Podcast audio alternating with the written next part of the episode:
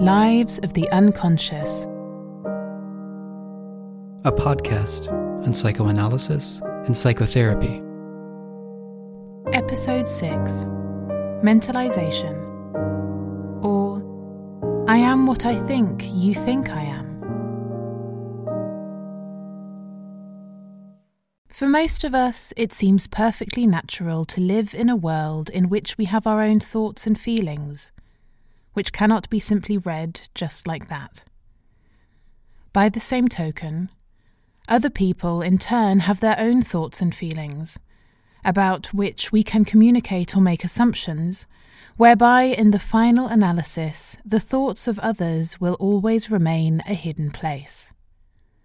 And yet, a place that makes our own behaviour, as well as that of others, comprehensible and predictable.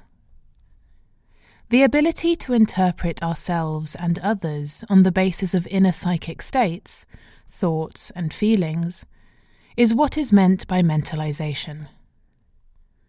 We can illustrate this with a very simple example. Imagine Anna, an excellent baker has baked a delicious cake, which, once it is ready, she puts on the balcony to cool off. However, because she has forgotten the candles for the cake, she leaves the house once more to buy some. In the meantime, Tom, a professed cake lover, comes home and discovers Anna's delicious cake on the balcony.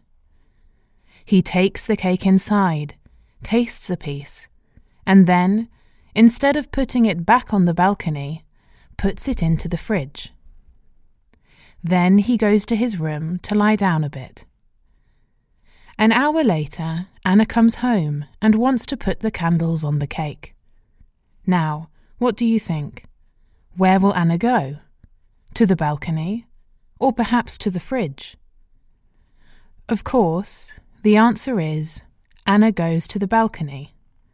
For if we, as listeners or observers, know where the cake really is, we also know that Anna couldn't know this. We can put ourselves in Anna's shoes and see the situation from her perspective. But if we were to ask children around the age of three or four the very same question, we would hear a rather surprising answer. Most children would say, Anna looks in the fridge they still find it difficult to distinguish between what they themselves think and know and what others think and know. They have yet to learn that what they think and feel is not necessarily the same as that which others think and feel. The example is based on the renowned false belief experiment in developmental psychology which originated in the so called theory of mind field of research. But it also shows an essential aspect of what is meant by mentalization. Whereas the theory of mind is primarily concerned with the development of cognitive abilities, mentalization refers to a broad spectrum of thinking, processes that are physical, emotional, and, especially, interpersonal.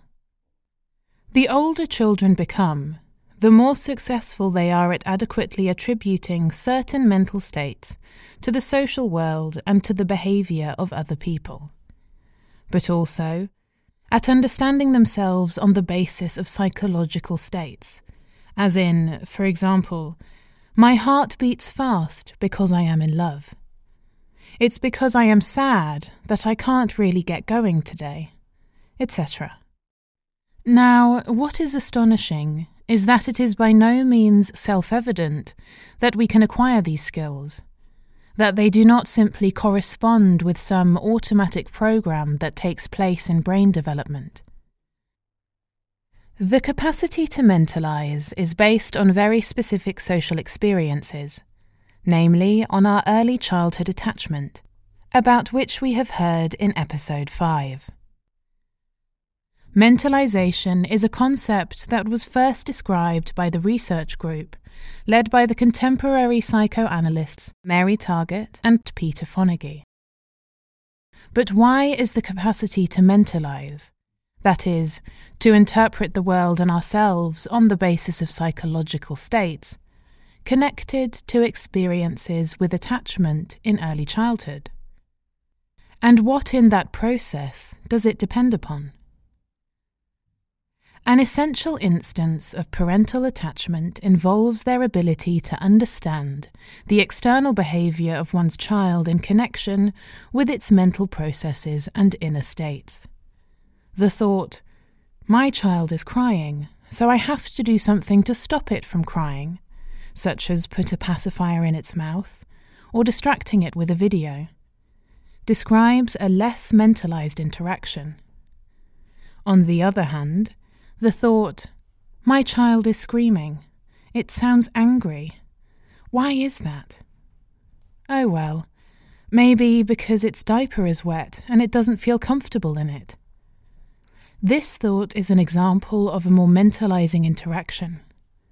The child's behavior, the crying, is meant to be explained on the basis of certain psychological processes, being angry. The adult speculates on the cause and tries to empathize with what the child is feeling. He may be uncomfortable. However, the adult also acknowledges that one cannot be completely sure of this, for, after all, they cannot read the child's thoughts. That last point is essential, for part of mentalizing involves the ability to pick up on a person's needs independently of one's own needs. This is all the more important with small children, as they do not yet have a stable concept of their own thoughts and feelings. They are still very dependent on that which their parents attribute to them. They must still learn, first and foremost, how to understand what they feel at a particular moment, how to reflect upon those feelings, and how to integrate them. Differentiated self attributions, such as I have a bellyache or I am sad, are a late acquisition in psychological development, and sometimes this does not happen at all. Anyone who has observed newborn children can see that they seem to know very little about themselves, not even that their little arms belong to them and that with a little practice they can intentionally control them. This also appears to be the case with their emotional states. When infants feel pain or are afraid, they initially experience these feelings quite diffusely and undifferentiated, and this general discomfort leads to correspondingly strong expressions of distress. The infant cries. At this point, it is important that a caregiver is sensitive to and grasps the child's affects, mirroring his or her feelings in an appropriate manner. As a general rule, this happens quite intuitively. Say, along the lines of when a mother or father understands that their child is crying because they feel something specific. The parents then tell him or her, for example, Oh, you're scared of the loud dog. Or, Someone must be very hungry. As the parents treat their child as an independent feeling and thinking being, it learns little by little that this unpleasant, initially diffuse felt condition has a specific meaning, namely hunger, which, after all, feels very different from fear and still yet different from grief. The fact that children acquire self attributions by way of attributions by third parties, i.e., in most cases at first by way of their parents, becomes touchingly evident in that children often first address their needs and thoughts only in the third person. Paul is sad. Whereas the self attribution in the first person perspective, I am sad, already signals the full acquisition and internalization of a concept of emotional states. In this case, sadness. In order, however, for parents to adequately recognize and respond to their child's inner state, They must not only summon the necessary attention, but must also have the notion of a mental other separate from them. They must, thus, have the ability to mentalize themselves. They must, in a way, be capable of the three steps I think, that you think, that I think. And not, for instance, I think, thus you must think the same. A limited ability to mentalize could, by way of example, consist of one parent who does not sufficiently understand themselves as separate from the child. Whenever the child is angry or sad, for example, the mother becomes literally affected by her child, almost as if the affects were contagious, so that she too becomes correspondingly angry or sad. Indeed, perhaps even angrier, even sadder than the child originally was. Say, for instance, because she unconsciously links the child's anger and sadness to unbearable feelings of inadequacy. Here, two important emotional learning experiences are withheld from the child. To begin with, that there can be differences in the experience of affects, such as, what I feel, another may feel differently. And secondly, that affects can be regulated, meaning they can also be processed. As in, my bad feelings can be calmed down by someone else. Instead, the affects remain in the child undifferentiated and unattenuated. They may even be intensified. If such parent child interactions constitute the rule rather than the exception, this can have critical consequences for dealing with one's own thoughts and feelings as well as for psychological resilience later in life. As in the following example Hannah goes for a walk through the city. Her friend Paul walks past her, but does not greet her. Why didn't Paul greet her? If Hannah has a well developed ability to mentalize, she might think to herself, Oh, I have done something stupid. Does he not like me any more? But maybe he just didn't see me, or was lost in thought. If the ability to mentalize is not very well developed, one's own inner emotional state, such as a strong fear of judgment or a bad self image, is often short circuited by the interpretation of the social situation. Paul doesn't greet me because he doesn't like me, probably because I've gained 10 pounds and I embarrass him. This belief can then hardly be corrected.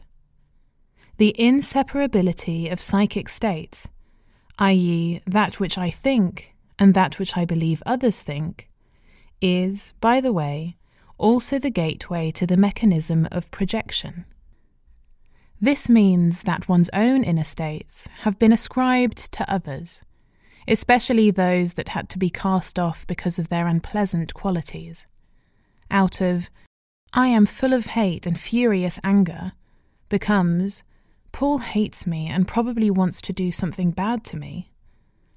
This is often characteristic of so called borderline personality disorder or narcissism.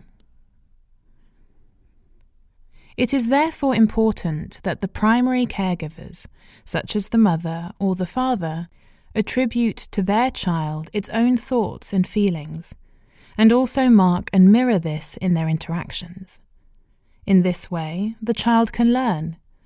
What I feel is not identical with what others feel. It is thereby important, however, that the child feels understood, that its states of mind have been mirrored congruently. A successful exchange consists, among other things, of two components the marking and mirroring of affect and the mixture of affect. Affects are marked and mirrored, for example, when a mother allows herself to be thoroughly moved by her child's crying. When her heart grows heavy, perhaps she becomes choked up a bit, Her voice sounds glum when she speaks. She articulates for the child what arises in her as well, namely, You are so sad because Teddy is gone. The mother labels the whole situation for her child as a sad one, while at the same time she knows and senses other things as well. And this is where the affect mixture comes into play. She can empathetically maintain a cool head, as it were, because it is not she who has lost her beloved Teddy. She assumes that the feeling may only be limited because the lost teddy bear must be lying around here somewhere in the apartment. The grazed knee is not so deep and will soon stop burning, etc. Hence, she may intuitively mix hope into her voice, comfort, maybe even some joy, anticipating that her child will feel better right away. On the other side, the child feels, for one, understood by the mother through the congruent mirroring of affect. But what is also conveyed to the child through the varying mixture of affects is the possibility of gaining distance from the affect. Enough distance, for example, in order to think about it, understand it, and not to lose oneself in an endless loop of grief. So it is, initially, the parents who impart to their child what it means when it experiences a certain effectual state. Out of the parent's external reflection. Why are you so restless today? You're probably sad develops an internal reflection, in other words, a self reflection. Why am I so restless today? I'm sad. If a child does not learn to understand its own mental states, it will, in turn, have difficulty understanding other people, which can then often lead to problems and difficulties in relationships. Studies have shown that a secure attachment between parents and their children goes hand in hand with a good ability to mentalize. This is not entirely surprising. Those who understand others as persons with their own thoughts, feelings, and needs will most likely try to connect or engage with exactly these other feelings, wishes, and thoughts will try to understand the other person's point of view, knowing there must be a reason behind their actions. Those who cannot understand the behaviour of other people in relation to inner psychological processes, or who do so only with difficulty, can, in fact, only behave more or less passively within a situation that appears to them to be unfolding mechanically. Many mental illnesses are connected with a more or less fragile ability to mentalize. Indeed, we just heard about borderline or narcissism, but often this even plays an important role with psychosomatic illnesses. As an example, a patient with a binge eating disorder might not be able to adequately differentiate mentally the bodily sensation that triggers grief from that which triggers hunger. In both cases, the person feels empty, and this emptiness is then literally stuffed full, filling themselves up with food in order to feel better. But ultimately, everyone's ability to mentalize temporarily fails from time to time. Ordinarily, we are quite successful at clearly distinguishing between, say, what we may fear inside, and what others might think of us. Take, for example, when we give a lecture or a presentation. We know that so long as we remain relatively calm inside, although we may admittedly fear the audience won't take us seriously, at the very same time, we also know that others will not perceive it as so dramatic if we get muddled or misspeak. Although, if we become particularly stressed, say because of a strong fear of being judged, then this ability to mentalize will in part break down on us.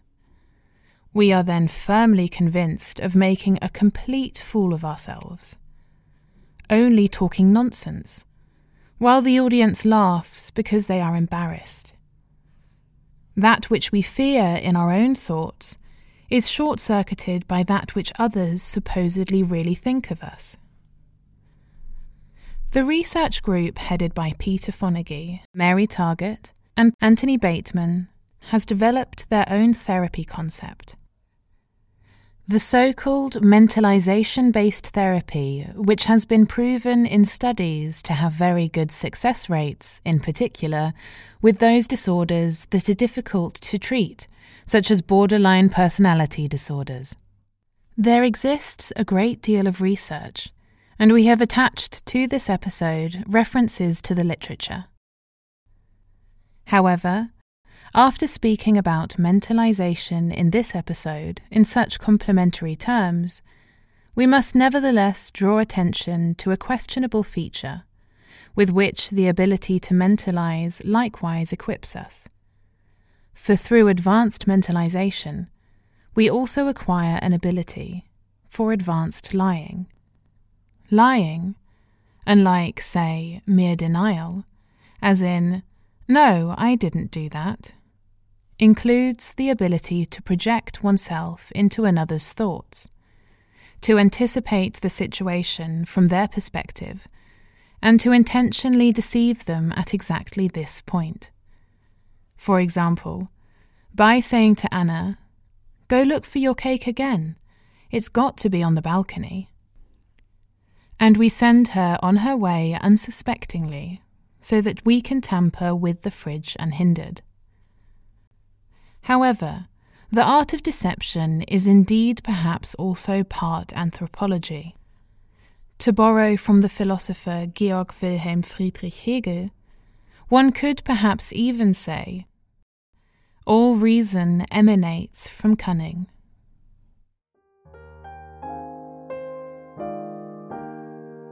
This podcast was written and produced by Cecile Lutz and Jakob Müller.